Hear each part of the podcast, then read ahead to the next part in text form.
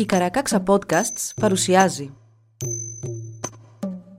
Μύτος Λαϊκά παραμύθια του κόσμου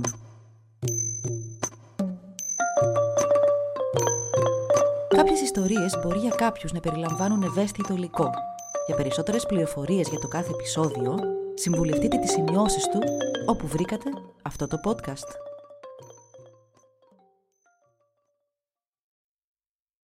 Ο Βαρύ Κολάρο και η γυναίκα στοιχιό Στις όχθες του ποταμού Γέρου, εκεί που σήμερα ορθώνεται το φρούριο Μακλάουντ, βρισκόταν ο καταβλισμός του αίματος. Επτά άνδρες πήραν τον δρόμο του πολέμου προς τους λόφους των κυπαρισιών και ο Βαρύ Κολάρο ήταν ο αρχηγός τους. Χτένισαν τους λόφους των κυπαρισιών, μα δεν βρήκαν κανέναν εχθρό και πήραν τον δρόμο του γυρισμού με τον βαρύ κολάρο να περπατά πάντα μπροστά.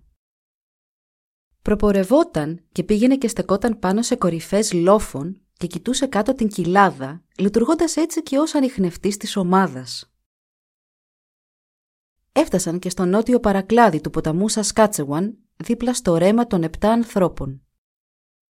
Εκείνο τον καιρό κυκλοφορούσαν διάφορες ομάδες σε εκείνη την περιοχή, αλλά αυτή η ομάδα ταξίδευε πάντα κρυμμένη μέσα από φαράγγια και χαμηλή βλάστηση. Καθώς ταξίδευαν, ακολουθώντας τον ποταμό, είδαν σε κάποια απόσταση στην όχθη τρία βουβάλια ξαπλωμένα χάμω. Ο βαρύ κολάρο άφησε πίσω του την ομάδα του και πήγε να σκοτώσει ένα από τα βουβάλια. Μόλις τα πλησίασε αρκετά, τους έριξε και αμέσως το ένα έπεσε νεκρό. Το έκοψε και, μιας και πεινούσε, κατέβηκε στην κοιλάδα που υπήρχε εκεί κοντά να ανάψει φωτιά να το ψήσει. Είχε απομακρυνθεί πολύ από την ομάδα του και τώρα είχε πέσει το σκοτάδι. Καθώς έψινε το κρέας και αφού ήταν πολύ κουρασμένος, σκέφτηκε «Κρίμα που δεν έφερα μαζί μου έναν από τους νεαρούς συντρόφους μου. Θα τον έστελνα τώρα να πάει να κόψει λίγα από τα μαλλιά αυτού του βουβαλιού, να μου τα φέρει για να καθαρίσω το όπλο μου». Καθώς σκεφτόταν και μονολογούσε, μια τούφα από αυτά τα μαλλιά εμφανίστηκε μπροστά του αιωρούμενη στον αέρα και στη συνέχεια έπεσε μπροστά στα πόδια του. Ο βαρύ κολάρο τρόμαξε λίγο με αυτό. Νόμισε ότι ίσως κάποιοι από τους εχθρούς του ήταν εκεί κοντά και αυτοί είχαν ρίξει τα μαλλιά εκεί. Μετά από λίγο σήκωσε την τούφα, καθάρισε το όπλο του, το γέμισε και το όπλισε. Τώρα ήταν ανήσυχος και αποφάσισε να πάει λίγο παραπέρα στον ποταμό να δει τι θα ανακάλυπτε. Περπάτησε αντίθετα στη ροή του ποταμού μέχρι που έφτασε στις εκβολές του που είχαν το όνομα της Αγίας Μαρίας. Τώρα ήταν πολύ αργά το βράδυ και αισθάνθηκε πολύ κουρασμένος, οπότε πήγε και ξάπλωσε να κοιμηθεί ανάμεσα σε κάτι ψηλά χορτάρια. Το περασμένο καλοκαίρι είχαν στήσει την κατασκήνωσή τους εκεί οι Σίξι Κάου και μια γυναίκα είχε σκοτωθεί εκεί ακριβώς όπου τώρα ήταν ξαπλωμένος ο βαρύ κολάρο. Εκείνος δεν γνώριζε τίποτα για αυτό, μα κάτι τον ανησυχούσε και τον ενοχλούσε εκείνη τη νύχτα και δεν μπορούσε να κοιμηθεί. Όλο κάτι άκουγε και δεν μπορούσε να καταλάβει τι. Κάθε φορά που προσπαθούσε να κοιμηθεί, του φαινόταν πως άκουγε κάτι λίγο παρακάτω. Πέρασε όλη του τη νύχτα έτσι και το πρωί, όταν η γη φωτίστηκε, είδε να κοίταται δίπλα του ο σκελετός της θανατωμένης γυναίκας. Ξεκίνησε τη διαδρομή του με το φως της ημέρας, ακολουθώντας το ρέμα για τον ποταμό κοιλιά. Σε όλη τη διαδρομή σκεφτόταν ότι είχε κοιμηθεί δίπλα στα κόκαλα αυτής της γυναίκας και αυτό τον απασχολούσε πολύ δεν μπορούσε να το βγάλει από το νου του. Ταυτόχρονα, αφού είχε κάνει τέτοια διαδρομή και είχε κοιμηθεί ελάχιστα, αισθανόταν καταπονημένος. Καθώς έπεφτε πάλι η νύχτα, πέρασε απέναντι από το νερό σε ένα νησάκι και ήταν αποφασισμένος να κατασκηνώσει εκεί για το βράδυ. Στο βόρειο μέρος του νησιού είδε ένα μεγάλο δέντρο που είχε ξεβραστεί στην ακτή χώθηκε ανάμεσα στα πιο χοντρά κλαδιά του, άναψε μια φωτιά και έκατσε με την πλάτη του σε αυτήν για να ζεσταθεί. Ακόμη όμως σκεφτόταν συνεχώς τη γυναίκα δίπλα στην οποία είχε κοιμηθεί το προηγούμενο βράδυ. Καθώς λοιπόν καθόταν εκεί, ξάφνου, άκουσε πέρα από το δέντρο ένα δυνατό σύρσιμο στο έδαφος που κατευθυνόταν προς το μέρος του. Σαν να σερνόταν ένα μεγάλο κούτσουρο που όλο και τον πλησίαζε. Ο βαρύ κολάρο τώρα φοβόταν στα αλήθεια. Φοβόταν να γυρίσει το κεφάλι του να δει τι ήταν αυτό που τον πλησίαζε. Άκουσε τον ήχο να φτάνει μέχρι το δέντρο στο οποίο καθόταν. Ύστερα να σταματά απότομα και αμέσως μετά άκουσε κάποιον να σφυρίζει έναν σκοπό. Γύρισε και κοίταξε στην κατεύθυνση από όπου ερχόταν ο ήχος. Και να! Μπροστά του, πάνω σε ένα από τα κλαδιά απέναντί του, καθόταν ο σωρός από κόκαλα, δίπλα στον οποίο είχε κοιμηθεί το προηγούμενο βράδυ. Αυτή τη φορά όμως σχημάτιζαν έναν πλήρη σκελετό. Το στοιχείο ήταν καλυμμένο με μια σκηνή.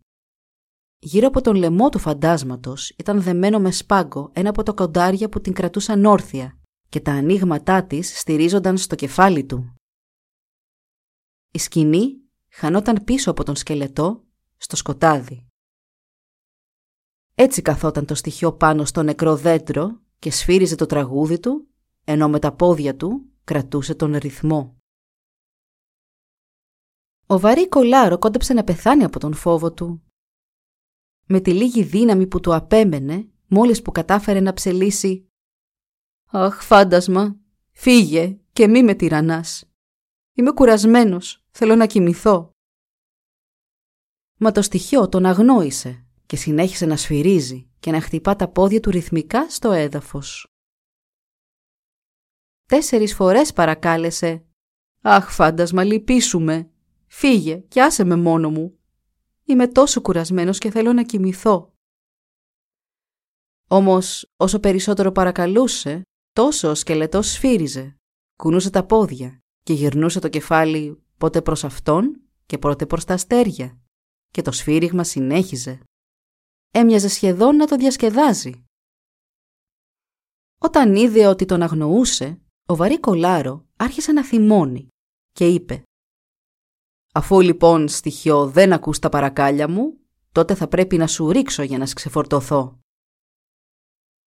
Λέγοντας αυτά, σήκωσε το όπλο του και στερεώνοντας το γρήγορα στον ώμο του, έριξε στο στοιχείο και αυτό έπεσε πίσω στο σκοτάδι και ούρλιαξε «Βαρύ κολάρο μου έριξες, με σκότωσες, βαρύ κολάρο είσαι σκύλος, όπου και να πας στη γη θα σε βρω, όπου και να κρυφτείς θα είμαι κι εγώ εκεί».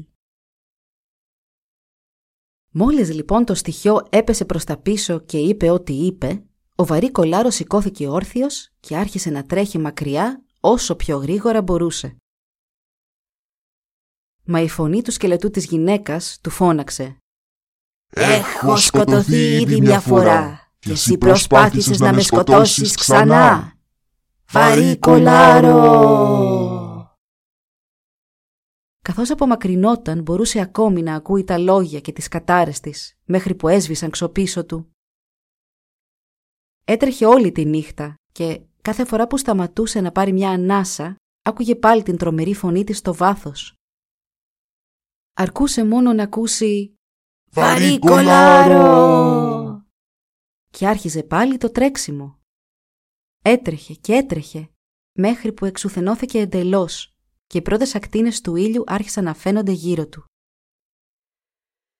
Απήχε ακόμη αρκετά από το φρούριο Μακλάουντ. Παρόλο που νίσταζε πολύ, δεν τολμούσε να ξαπλώσει, μιας και θυμόταν πως το στοιχείο του είχε πει ότι θα τον ακολουθούσε όπου και αν πήγαινε. Συνέχισε να περπατά για λίγο ακόμη και όταν για μια στιγμή έκατσε να ξεκουραστεί, αμέσως τον πήρε ο ύπνος. Πριν αφήσει την ομάδα του, ο βαρύ κολάρο είχε πει στους νέους άνδρες. «Θυμηθείτε, αν ποτέ κάποιος από εμάς χωριστεί από τους υπόλοιπους, να πάει μέχρι τους λόφους του ποταμού Κοιλιά. Εκεί θα είναι το σημείο συνάντησής μας».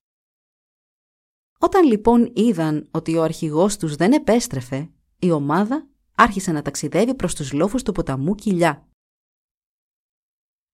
Ο Βαρύ Κολάρο είχε ακολουθήσει αυτόν τον ποταμό αντίθετα με τη ροή του και είχε ξεμακρύνει πολύ από το μονοπάτι. Όταν ξύπνησε από τον ύπνο του, κίνησε και αυτός για τους λόφους σύμφωνα με τις οδηγίες του. Σαν η ομάδα έφτασε στους λόφους του ποταμού Κοιλιά, ένας από αυτούς πήγε και στάθηκε στην κορυφή ενός λόφου και κοίταξε τριγύρω. Μετά από λίγο, καθώς κοιτούσε προς τον ποταμό, είδε δύο ανθρώπους να πλησιάζουν.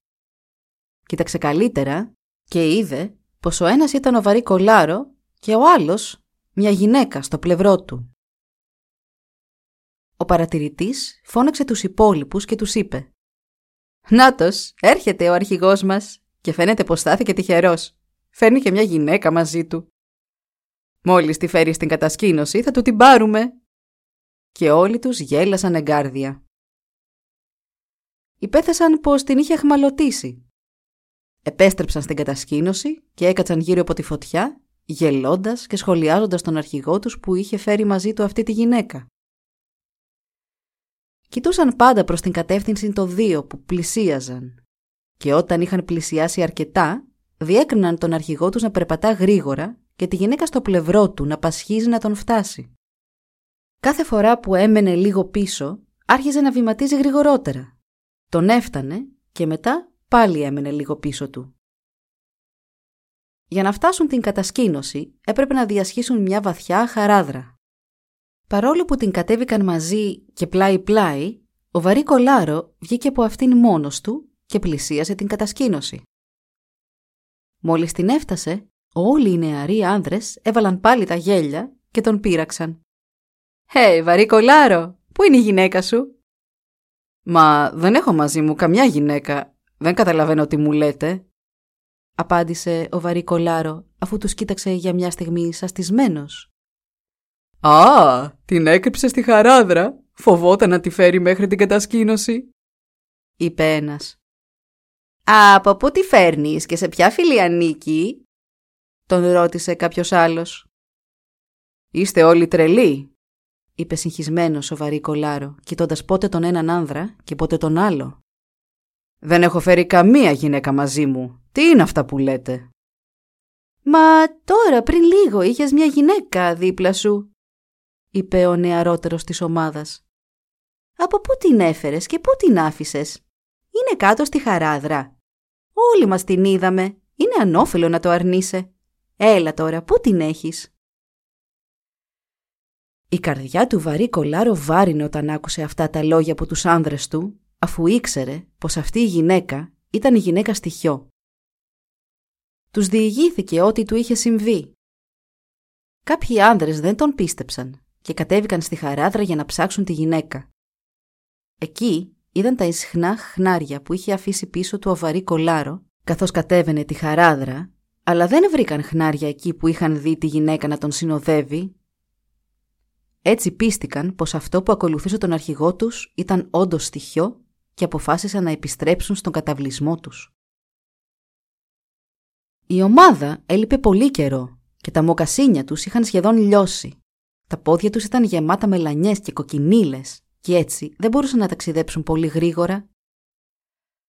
Τελικά όμως έφτασαν στις όχθες του ποταμού στον καταβλισμό τους με τις 7 σκηνές. Εκείνο το βράδυ, αφού οι άνδρες είχαν επιστρέψει ασφαλείς, άρχισαν να προσκαλούν ο ένας τον άλλον σε γεύμα. Ήταν ήδη αργά και το φεγγάρι στεκόταν λαμπερό στη μέση του ουρανού όταν ένας από τους αίματα προσκάλεσε τον βαρύ κολάρο να πάει να φάει μαζί του. Ο βαρύ κολάρο του φώναξε. «Ε, εντάξει, θα έρθω σε λίγο». Σηκώθηκε και βγήκε από τη σκηνή που καθόταν και πήγε και στάθηκε λίγο παρακάτω. Τότε μια μεγάλη αρκούδα βγήκε μέσα από τους θάμνους δίπλα του. Ο βαρύ κολάρο άρχισε να ψαχουλεύει το έδαφος με τα χέρια του, να βρει καμιά πέτρα να της πετάξει για να την τρομάξει να φύγει, μιας και η αρκούδα δεν τον είχε δει ακόμη. Έτσι όπως ψηλάφιζε εδώ και εκεί, έπιασε ένα οστό, το πέταξε στην αρκούδα και την πέτυχε. Η αρκούδα τότε άρχισε να μιλά και του είπε Γεια δες βαρικολάρο, ήδη με σκότωσες μια φορά και τώρα χτυπάς και από πάνω. Μα πού βρίσκεται αυτό το μέρος του κόσμου που μπορείς να κρυφτείς από εμένα, θα σε βρω όπου και να πας. Όταν το άκουσε αυτό ο βαρύ κολάρο, κατάλαβε πως ήταν η γυναίκα στοιχιό και έτρεξε πίσω στη σκηνή του φωνάζοντας «Τρέξτε, τρέξτε! Ανάμεσά μας βρίσκεται μια αρκούδα στοιχιό!» Όλοι οι άνθρωποι του καταβλισμού έτρεξαν και χώθηκαν στη σκηνή του, η οποία πια ήταν γεμάτη με κόσμο. Στο κέντρο της έκαιγε μια μεγάλη φωτιά και ο αέρας έξω φυσούσε από τα δυτικά. Άνδρες, γυναίκες και παιδιά κάθονταν στριμωγμένοι μέσα στη σκηνή κολλητά ο ένας πάνω στον άλλον και έτρεμαν από τον φόβο τους για το στοιχείο. Την άκουγα να περπατά έξω και να γριλίζει. «Θα σας σκοτώσω όλους σας σκυλιά, κανείς σας δεν θα ξεφύγει». Ο θόρυβος που έκανε όλο και πλησίαζε μέχρι που ακουγόταν έξω από την είσοδο της σκηνής. «Θα σας πνίξω στον καπνό», απείλησε και με αυτό μετακίνησε τους δύο πασάλους που στήριζαν το άνοιγμα της σκηνής, γυρίζοντας έτσι την είσοδο προς τη δύση. Ο άνεμος τώρα πια έμπαινε ελεύθερα από την τρύπα του καπνού. Ταυτόχρονα αυτή συνέχιζε τις τρομερές απειλές της. Η σκηνή άρχισε να γεμίζει καπνό. Τα μικρά παιδιά άρχισαν να κλαίνε και επικράτησε πανικός μεταξύ των ανθρώπων που δεν μπορούσαν να ανασάνουν. Μερικοί είπαν τότε «Ας σηκώσουμε κάποιον να φτάσει και να κουνήσει τα αυτιά της τρύπας του καπνού, ώστε να φύγει ο καπνός από τη σκηνή». Σήκωσαν κάποιον στους ώμους τους, ο οποίος μέσα από δάκρυα και βήχοντας άρχισε να παλεύει να κινήσει τα αυτιά της τρύπας. Τότε το στοιχείο κατάφερε ένα δυνατό χτύπημα στα πλάγια της σκηνής που τρόμαξε πολύ όσους ήταν μέσα και έτσι αυτοί που κρατούσαν τον άντρα στους ώμους τους χοροπήδησαν από τρόμο και τον έριξαν χάμω. Άρχισαν τότε όλοι να κλαίνε. «Είναι ανώφελο! Έχει βαλθεί να μας σκοτώσει όλους!» Και ο καπνός όλο και γινόταν πιο πυκνός μέσα στη σκηνή. Ο βαρύ κολάρο φώναξε τότε δυνατά. «Στα αλήθεια μπορεί να μας καταστρέψει!» Δεν υπάρχει κανείς εδώ με αρκετή δύναμη ονείρων για να σταματήσει αυτό το στοιχείο. «Θα προσπαθήσω εγώ να κάνω κάτι», είπε η μητέρα του. «Είμαι η μεγαλύτερη όλων σας και θα δω τι μπορώ να κάνω». Κατέβασε το δισάκι με τα γιατρικά της. Έβαψε το πρόσωπό της, έβγαλε μια πίπα, τη γέμισε και την άναψε και έβγαλε το αναμένο μέρος της έξω από τη σκηνή. Έπειτα άρχισε να παρακαλά το στοιχείο. «Λυπήσου μας φάντασμα και φύγε, σε παρακαλώ. Δεν σε βλάψαμε ποτέ, μα εσύ μας κάνεις κακό και τρομάζεις τα παιδιά μας. Δέξου αυτή την προσφορά μου και άφησέ μας ήσυχους». Μια φωνή τότε ακούστηκε από την πίσω μεριά της σκηνής. «Όχι, όχι σκυλιά, δεν ακούω τι μου λέτε, θα πεθάνετε όλοι». «Φάντασμα λυπήσου μας», επανέλαβε η αγριά γυναίκα. «Δέξου αυτόν τον καπνό και φύγε μακριά». «Και, πώς περιμένεις να καπνίσω αυτή την πίπα που μου προσφέρεις όταν βρίσκομαι εδώ πίσω» «Φέρε την σε μένα, δεν θα κάνω εγώ τον γύρο της σκηνής». Και η γριά γυναίκα βγήκε και τέντωσε όσο μπορούσε το χέρι με την πίπα προσπαθώντας να φτάσει το πίσω μέρος της σκηνής.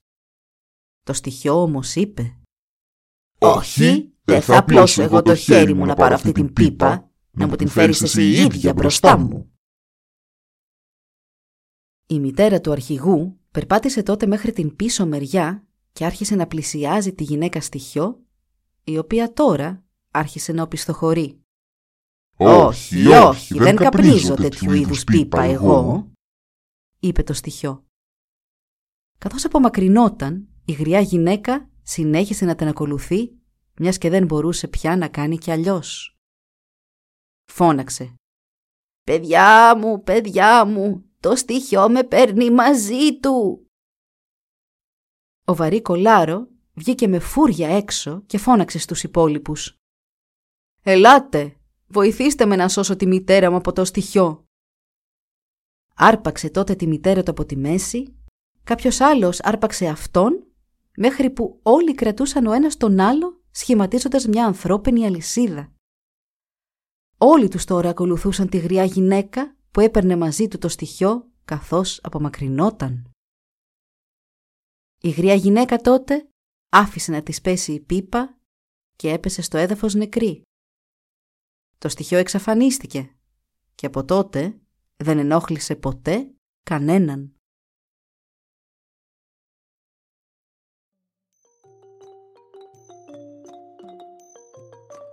Εδώ λοιπόν η ιστορία μας έλαβε τέλος. Μπορείτε να μας βρείτε στην ιστοσελίδα www.karakaksa.org για να μας ακολουθήσετε και να μας υποστηρίξετε. Σας ευχαριστούμε που μας παρακολουθήσατε. Γεια σας!